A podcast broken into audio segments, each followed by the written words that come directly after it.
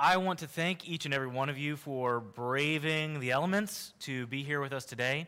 And I want you to look around and see those who are not here that are normally sitting near you and just reach out to them today and encourage them. I know that people are seeking to act in accordance with wisdom in regards to their own uh, place here with this storm. So please don't let them, uh, even though they're not here to fellowship with us, please don't let those who remained home uh, feel alone today. Reach out to them and encourage them.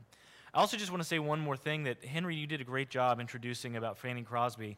There's a quote that Fanny Crosby once said when, she was asked uh, if she could receive her sight back. Um, what would she what would she do? How would she feel? And she says, I don't really want to get my sight back because I prefer that the very first thing I see is the face of my Savior. And so, what a what a beautiful saint she was in so many ways. And uh, we are thankful for the legacy that she left behind for us to continue to sing those glorious songs to Christ. At this time, let's turn our attention to the Word. Please open your Bibles to Isaiah chapter 52. We are nearing the end here of our time in the summer in Isaiah. Next week will be our last Isaiah until next June. So we are coming here to a close, and I'm really excited for what we have before us today. One of the skills necessary to write a good book is to know when to make a chapter break. For example, in a novel, the desire is to end each chapter with some kind of a, a hook or some kind of a cliffhanger that makes the reader hungry to turn the next page. Remember that the text of your Bible, that's inspired by God. But there are a lot of things in your Bible that are not inspired by God. For example, all of the things that are in small print below those normal sized words in your Bible those are commentary, those are added by others. Those can be wrong. The words that are the normal size letters, those are the infallible Word of God, and they are accurate. And so, what I want you to understand is that the chapters and the verse divisions, they are also not inspired by God. Those are not in the original manuscripts. Those have been added later. In fact, the chapter divisions that we, we find they were helpful, but they were made by an Archbishop of Canterbury named Stephen Langton all the way back in 1227 AD. Now, for the most part, these chapter divisions are really beneficial. They help us to remember where things are and to catalog them. They collect blocks of narrative and arguments into cohesive and digestible pieces. However, there are a few places in the Bible where Langton made editorial decisions that absolutely baffle the mind. Why in the world would he cut the chapter there? Our text today is one of those really poorly divided sections. In fact, I would venture to say that this is the absolutely worst chapter division in the entire Bible. For that reason, we are going to break with our summer tradition, and we are not going to cover the entire chapter today. Instead, we are only going to focus in on the first 12 verses, and we will lump in 13, 14, and 15 with next week's chapter, where I believe it should be. Now, for that reason, we were considering that beginning part, and I would ask this time you would follow along as I read to you that first section of the chapter. This is God's holy, powerful, life changing words. He says, Awake, awake, put on your strength, O Zion. Put on your beautiful garments, O Jerusalem, the holy city, for there shall be uh, there shall no more come into you the uncircumcised and the unclean. Shake yourself from the dust and arise. Be seated, O Jerusalem. Loose the bonds from your neck, O captive daughter of Zion. For thus says the Lord You were sold for nothing, and you, you shall be redeemed without money. For thus says the Lord God My people went down at the first into Egypt to sojourn there, and the Assyrian oppressed them for nothing. Now, therefore, what have I here? declares the Lord, seeing that my people are taken away for nothing. Their rulers wail, declares the Lord, and continually all the day, My name is despised. Therefore, my people shall know my name. Therefore, in that day they shall know that it is I who speak. Here I am. How beautiful upon the mountains are the feet of him who brings good news, who publishes peace, who brings good news of happiness, who publishes salvation, who says to Zion, Your God reigns. The voice of your watchmen, they lift up their voice. Together they sing for joy, for eye to eye they see the return of the Lord to Zion. Break forth together into singing, you waste places of Jerusalem, for the Lord has comforted his people. He has redeemed Jerusalem. The Lord has bared his holy arm before the eyes of all the nations, and all the ends of the earth shall see the salvation of our God. Depart, depart, go out from there. Touch no unclean thing. Go out from the midst of her. Purify yourselves, you who bear the vessels of the Lord. For you shall not go out in haste. You shall not go in flight. For the Lord will go before you, and the God of Israel will be your rear guard. Let's pray. Father, we ask that today, as we come before this text, you would enlighten us, you would enliven us, that you would strengthen us, that you would give us wisdom. Lord, we rely on you, we trust in you, and we ask today for your work in our life. Father God, we pray for anyone in the room that is not yet saved, that you would use this passage to awaken them to Christ. In Jesus' name we pray. Amen. As you may have come to expect by now, we are once again hearing the call to the people of Judah to get up and leave Babylon when the time of exile has come to a conclusion. Last week, we did a lot of the groundwork of preparing for today's text by establishing both the immediate way that these prophecies were fulfilled and also considering the long term fulfillment that we see made manifest in Christ and in his church. For the sake of developing a really strong foundation here, what I want to do out at the outset here is to simply hammer home the dual nature of fulfillment that we find here in chapter 52. Look with me to verse 1. He says, Awake, awake, Put on your strength, O Zion. Put on your beautiful garments, O Jerusalem, the holy city. For there shall no more come into you this, the uncircumcised and the unclean. Now, the key word that's really going to help us here to understand the near and the far fulfillments of this prophecy can be seen by tracing the word Zion through Scripture. Notice that here in verse 1, Zion is a clear reference to the city of Jerusalem. Using Hebrew, Hebrew poetic poetry and parallelism, Isaiah here gives a mirror command to this literal city with two names. He tells the people who belong to Zion, those who belong to Jerusalem, put on strength, put on beautiful garments. Now let's do a little bit of digging and consider where this term Zion comes from. If today's sermon was a movie, this would be the flashback section. So let me jump in the Wayback Machine here and take us all the way back to the time of Joshua. After wandering through the wilderness for 40 years, the people of Israel were finally permitted to go into the land. And if you remember, God commanded them through Joshua to go in and to conquer. They were supposed to go and destroy all the inhabitants of Canaan. And for the most part, they did and for the most part, the land was conquered. However, there were a few places where the people of God gave up and they forgot the command to completely remove the nations, and therefore there were some who remained. We find one such example in Joshua 15:63 where it says, "But the Jebusites, the inhabitants of Jerusalem, the people of Judah could not drive out." So the Jebusites dwell with the people of Judah at Jerusalem to this day. So, at the time of the writing of Joshua, the city of Jerusalem was still inhabited by the wicked and violent tribe called the Jebusites. Zion is the name that the Jebusites called Jerusalem. It was the title of their city during that time. And this city is a naturally fortified city. It is like a natural castle on a hill. It is built into a large outcropping of rocks with steep cliffs and with jagged terrain, and this made Zion like an impregnable fortress. And it remained in the hands of these Jebusites for another 400 and some odd years after the conquest of the land. Then, one day, there was a boy born just about two miles away from that city. And this little boy grew up on a farm some kind of a sheep farm over in that area called Bethlehem, and he grew up in the shadow of this beautiful, towering city nearby. And it's likely that he was often warned by his parents do not go near that city, do not go near those cliffs. The people who live there are your enemies. They are violent, they're dangerous. Do not touch, do not travel in that direction. If you've ever seen The Lion King, that is the elephant graveyard. Do not go there. The light does not touch it. He grew up in the shadow of that city, constantly looking at it. And that little boy was named David. And he grew up to eventually become the king.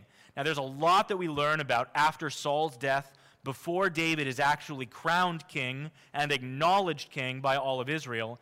But when we arrive at 2 Samuel chapter 5, in the first five verses, we see that David is now acknowledged as king by the entire community. And what is the very first thing he does with his newfound authority? Here's what we find in the very next verse after he is crowned king. And the king and his men went to Jerusalem against the Jebusites, the inhabitants of the land, who said to David, You will not come in here, but the blind and the lame will ward you off, thinking, David cannot come in here. Nevertheless, David took the stronghold of Zion, that is, the city of David. Do you realize what they're saying? Look, we are so powerful. We are so well defended. Our walls are so strong, and our natural defense is so great that even the people in our city who are blind and who cannot walk, they will fight you off. We won't have to raise a finger. This is the first time we see Jerusalem referred to as Zion in, in the Bible. And do you know what the word Zion actually means?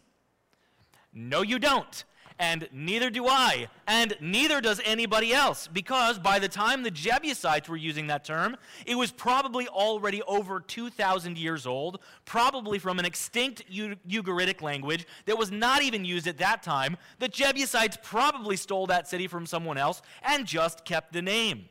So we don't even know what the term Zion means. However, from this point forward, Zion be, would be a reference to the new capital of God's people in Jerusalem.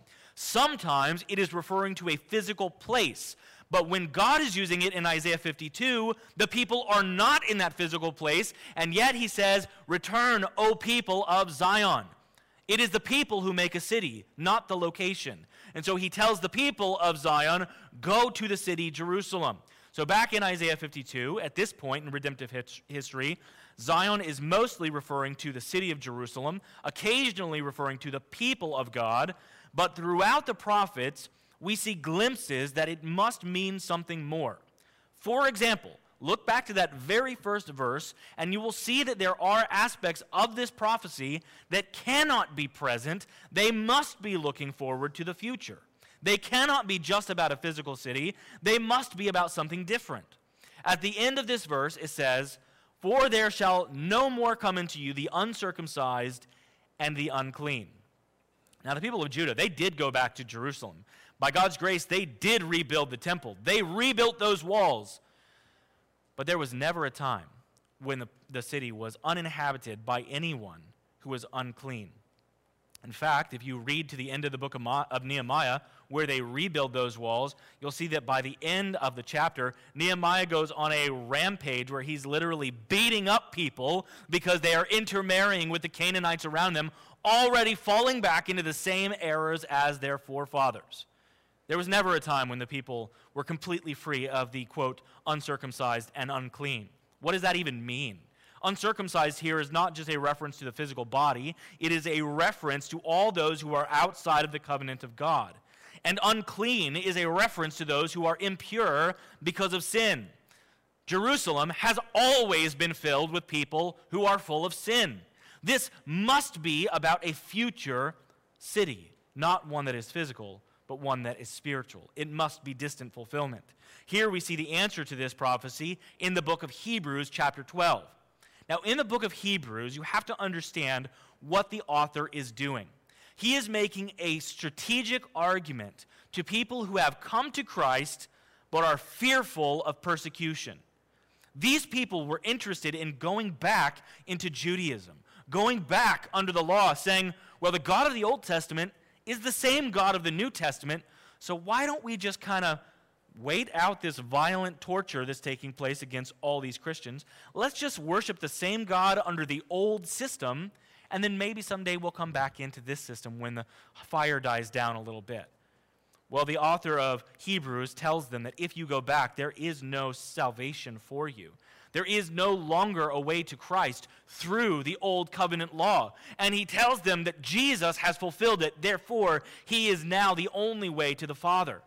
And Hebrews tells them not to go back into that system also because there are immense benefits that you only receive by being in Christ. Now, in the middle part of chapter 12, he writes, But you have come to Mount Zion and to the city of the living God, the heavenly Jerusalem and to innumerable angels in festal gatherings, and to the assembly of the firstborn who are enrolled in heaven, and to God, the judge of all, and to the spirits of the righteous made perfect, and to Jesus, the mediator of a new covenant, and to the sprinkled blood that speaks a better word uh, of a better word than the blood of Abel.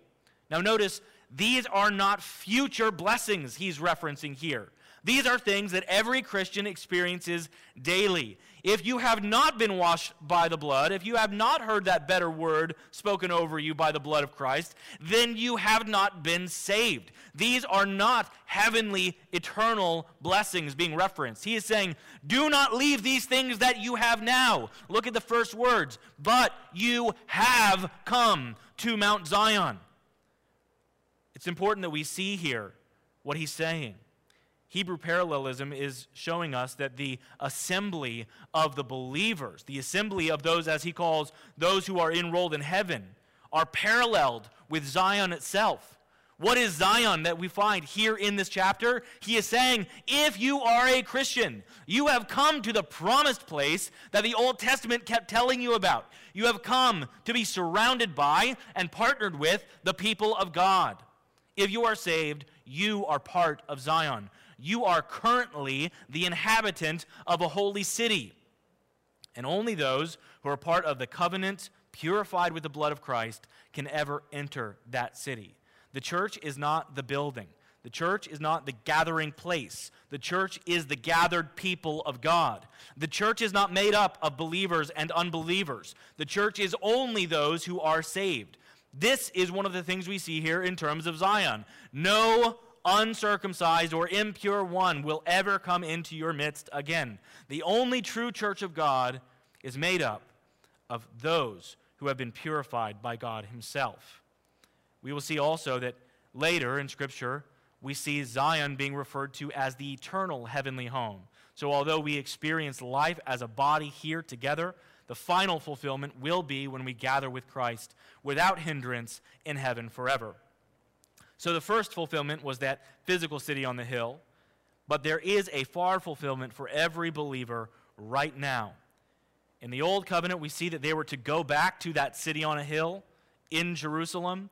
Now we are told by Christ, you are to be that city on a hill wherever you go.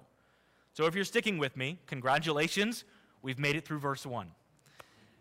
The remaining time that we have, what I want to do here are see two ways that Christ brings us our redemption and two commands for the church. So we're going to see how he has bought the church, and now we're going to see how he leads the church.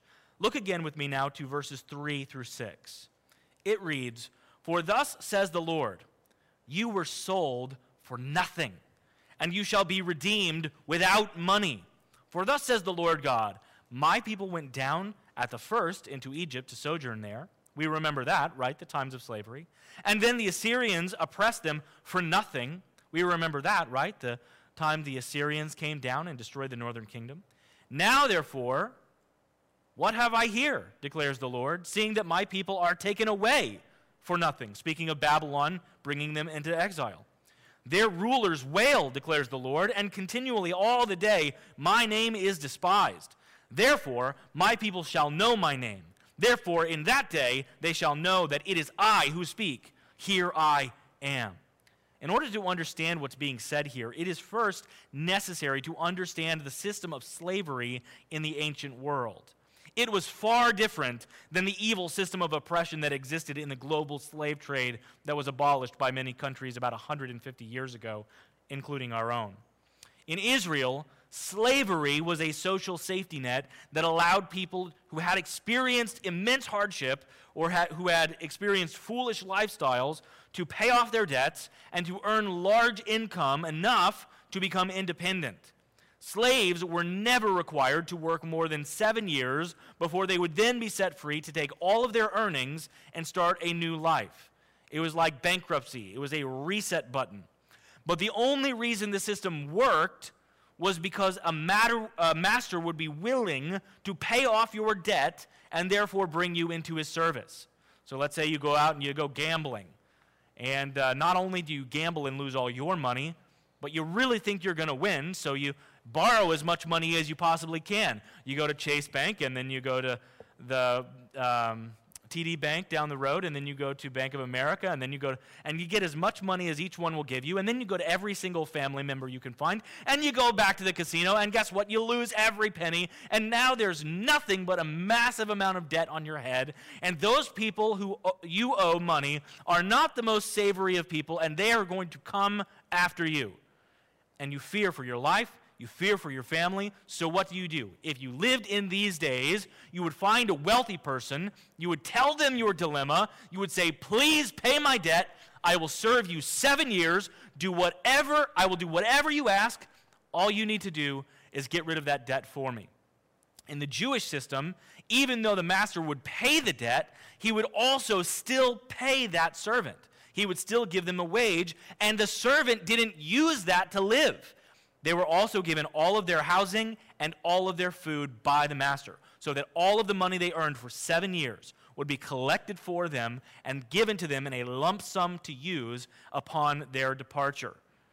What's important to understand about that is if this were to take place correctly, then that person was far better off after their slavery than they were before. But I want you to notice what we just read. God says to Judah, you sold yourself for nothing. Your debts were not paid.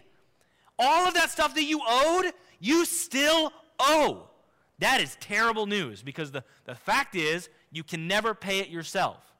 But there is an upside here because since you were sold for nothing, there is no claim over you by the Egyptians or by the Assyrians or by the people of Babylon. So we don't have to give anything to them. We can just say, Come out of there. We see that taking place in the near fulfillment of this prophecy when King Cyrus took power and simply declared the people of Judah, Go free.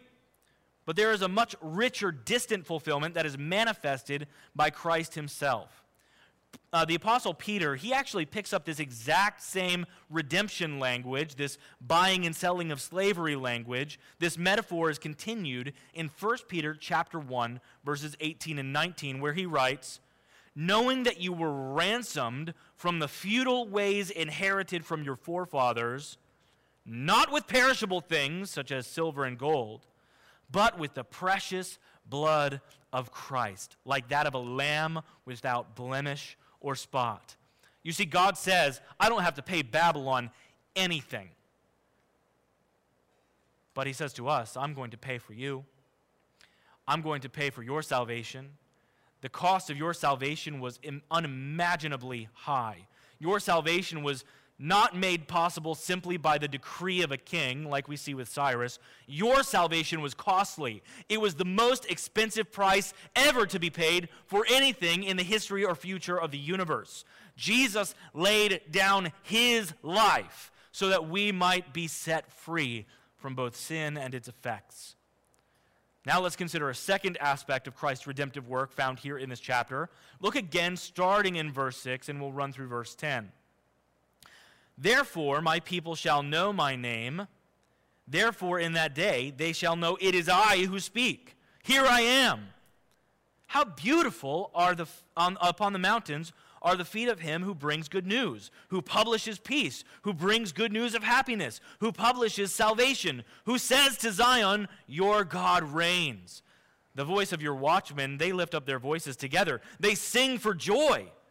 For eye to eye they see the return of the Lord to Zion. Break forth together into singing, you waste places of Jerusalem, for the Lord has comforted his people. He has redeemed Israel. The Lord has bared his holy arm before the eyes of all the nations, and all the ends of the earth shall see the salvation of our God. Now, it's likely that most of you are familiar with some of the words found here in this chapter. Paul uses one portion of this passage all the way over in Romans chapter 10 to explain that we must be going and sending the gospel into the world.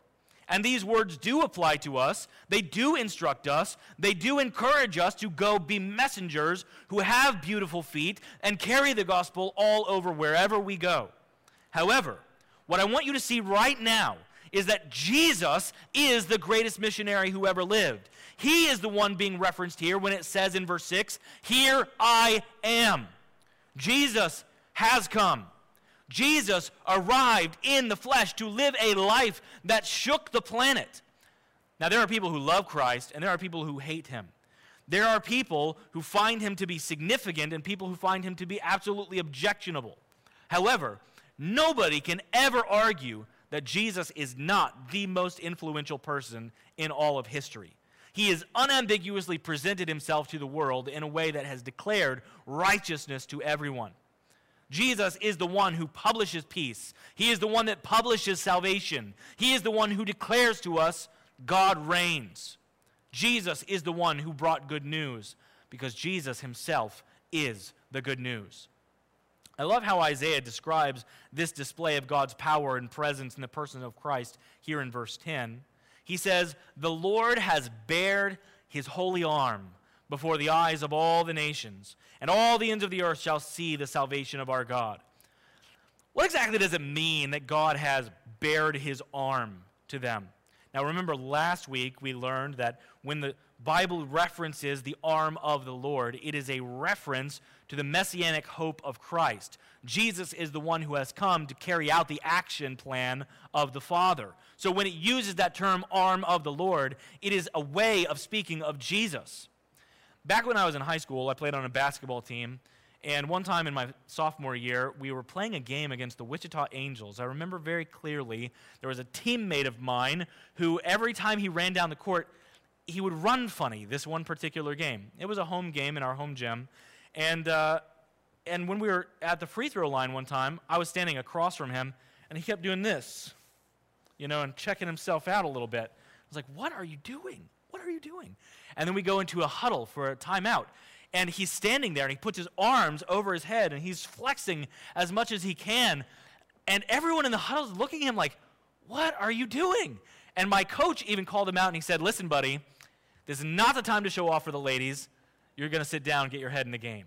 What I didn't know is that his potential future girlfriend was right across from where we were in the stands. Therefore, he was attempting to bare his arms. He was attempting to show off. He wanted to reveal his strength so that he might be seen and so that people might be attracted to him. What does it mean that God is going to bare his arm? It means he is going to display his strength. He's going to reveal his power. God is going to flex. But the way he does it is absolutely astonishing. It is shocking. It is surprising. It is not by showing off in the way that you and I would think of God showing off. Consider the fact that if you had one one millionth of the ability to do the miraculous things that Jesus did, you and I would abuse them. We would make ourselves wealthy with them. We would make, ourselves attractive by them. We would make ourselves loved because of them. We would want everyone to think of us like we are the greatest we would seek out fame and fortune, and we would look for reputation. That is not what Jesus did. No, instead, Jesus came and he was despised and rejected, as we will see next week. Jesus was never all about himself in terms of serving himself. He says, I have come not to be served, but to serve and give my life as a ransom for many. He displayed his strength in restraint. He displayed his strength through teaching. People said, Listen, I've heard all of those people in the temple speak, but there's this guy who speaks with authority. He showed strength through his teaching, which continues to this day. He showed strength that when he was treated terribly, when people abused him, Jesus did not revile in return, but he entrusted himself to the Father. He could have called down legions of angels to call, pull him off that cross and destroy his enemies, but he remained on that cross for sinners like you and I. That does not look like flexing to you and me. But Jesus was displaying the power of God by remaining on that cross, absorbing the wrath of God for sinners like you and me. And then we see that he also displayed his power through resurrection. Romans 1 4 tells us that it was declared to Jesus was declared to be the Son of God in power according to the Spirit of holiness by his resurrection from the dead. His resurrection reveals his power. God looks at him and says, Everything you have done is yes and amen. Accomplished. It is finished. It is done. I approve. And he was raised from the dead. Jesus is still being made known to this day, as Isaiah promises, to the whole earth and eventually everywhere will know the promises of salvation in our God. Now, all of this should thrill your soul, but it should also cause you to act. Let's consider two specific commands found in this text as they apply to the church.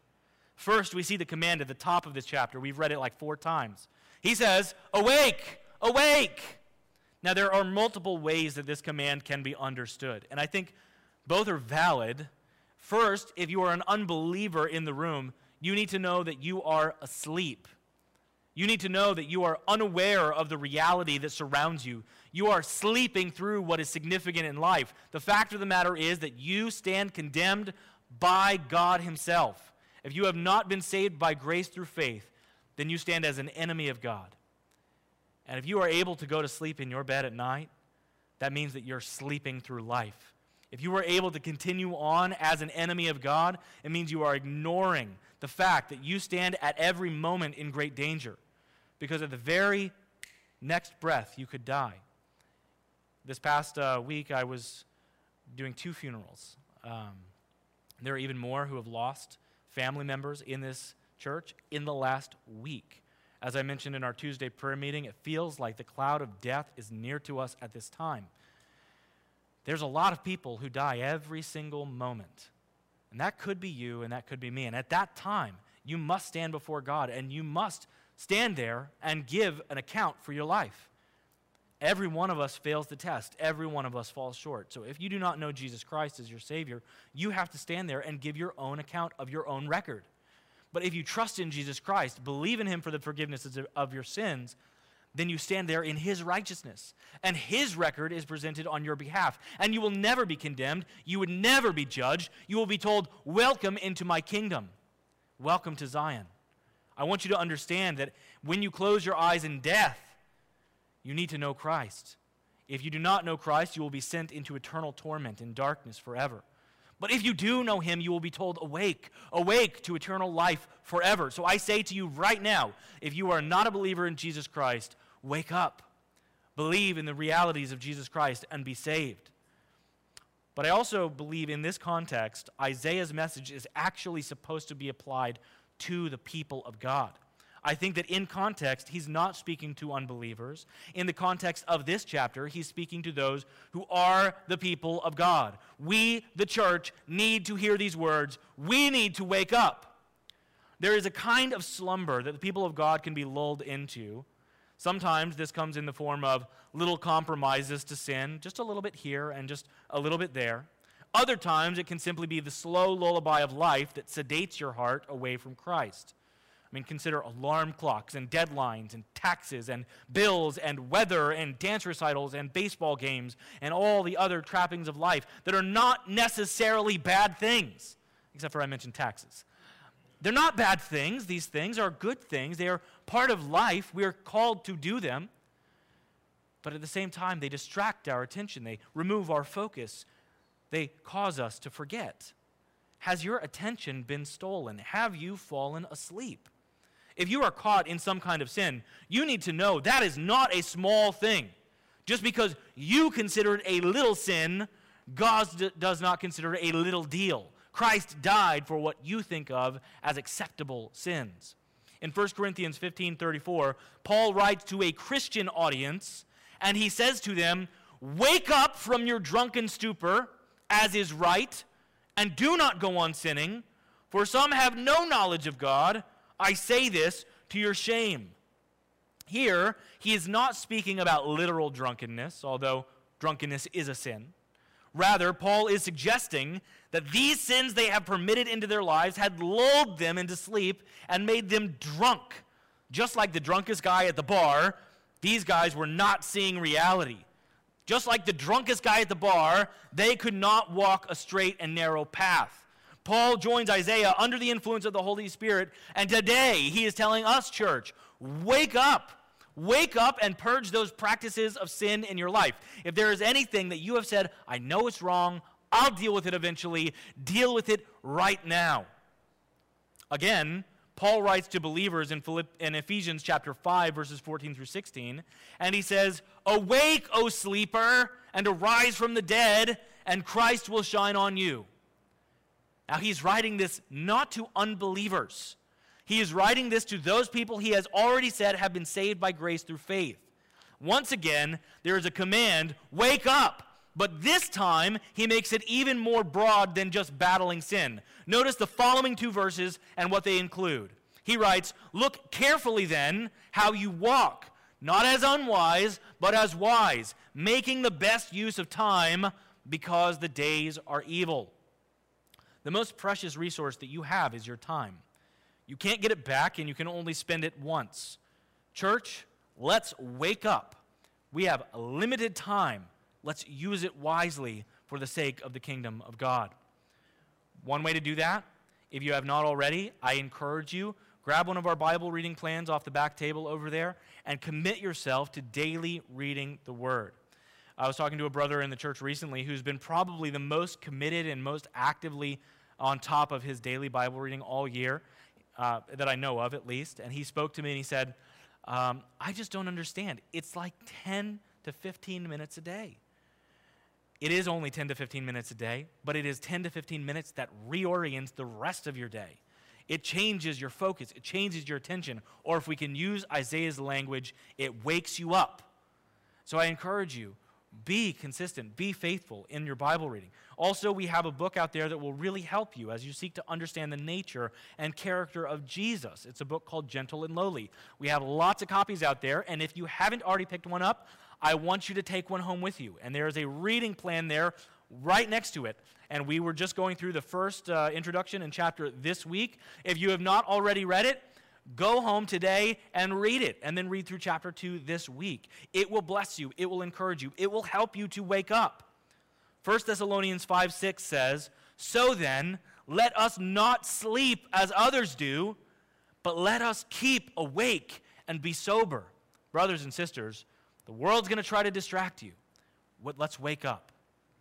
The final command that I'd like to lay before you this morning is found in verse 11, which says, Depart, depart, go out from there, touch no unclean thing, go out from the midst of her, purify yourselves, you who bear the vessels of the Lord.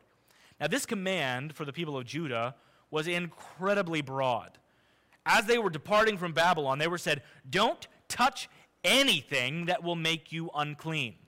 Now, if you go back through the book of Leviticus, you will find there that there are seemingly hundreds upon hundreds of things that will be that will cause you to be unclean if they are touched. The Old Testament concept of purity was something we are very unaware of. We just don't live in that reality. It was a deeply entrenched ritualistic system that we just don't experience. Therefore, I think we, we think of it as simple or as minor. But if you were to come into contact, for example, with a dead animal or an idol or mold or a Gentile, then you were considered ceremonially unclean. You were not permitted into places like the synagogue, to the tabernacle, to the temple. If you were sick, you were required to practice an ancient form of social distancing, and you were required to tell anyone who came near to you, unclean. You were to declare your identity, not by your name, but by the fact that you are impure before God. One of the most amazing parts of the life of Jesus that's recorded for us in the Gospels is how he interacted with people that were, according to the Old Covenant law, unclean. He interacted with Gentiles. He interacted with tax collectors. He interacted with people who were sexually immoral and sick. And any other person, if they would have gone near them, would have been considered unclean according to the law. And to put it into modern lingo, they would have been required to self quarantine. Jesus would have been required to go into a place and isolate himself so that he would not contaminate anyone else with his uncleanness. But you know what you never see in the Gospels? You never see Jesus isolate himself like that. You never see him self quarantine. Why? because he never needed to be purified. When Jesus came into contact with the unclean, he made them clean. He encountered an unclean person like a leper, and he would touch them and heal them. And he himself was not affected or infected in any way. Christian, the gospel teaches us that we have been purified by Jesus Christ. Titus chapter 2 verse 4 says, Jesus gave himself for us to redeem us from the lawless from all lawlessness and to purify for himself a people for his own possession who are zealous for good works. Who does the purifying in this relationship? It is Christ who washes us clean. In the old covenant, he said, You go out, touch no unclean thing, and then purify yourselves. And the new covenant, we are told, I'm going to bring you out, and I am going to purify you, and I will make you clean. Hold on to that order. It is Christ who does this work in us. He is the one that purifies us. If you are in Christ, you are a new creation formed by Him. The old is gone, it is dead, it is buried, it is far from you. The new has come. He has purified you. So now, as Christians, we are called to live boldly as lights in this dark world. We are to depart lifestyles of wickedness. We are to abandon the priorities of our old self. And we are to actualize our calling to live daily for Jesus Christ. Depart from those ways and turn to Him. So, brothers and sisters, let us then boldly depart from our former worldly ways. And let us wake up from our distraction because Jesus has bought us. He has made us Oh, he has made us his own and he has purified us by his grace. For this reason, we have cause to rejoice. Let's pray. Our God in heaven, we thank you that you have awakened so many people in this room, that you have awakened us to salvation in Jesus Christ. Lord, we pray that in a similar way, you would awaken us to any area where we have fallen asleep, whether it is in terms of a desire to sin an active practice of sin, or just, just distraction by the world. God, I pray that you would wake us up, call us to fervent and zealous pursuit of Jesus Christ. Let us run with full abandon away from anything that would contaminate us. Father, help us to live pure and holy lives, for you are worthy. In Jesus' name we pray. Amen.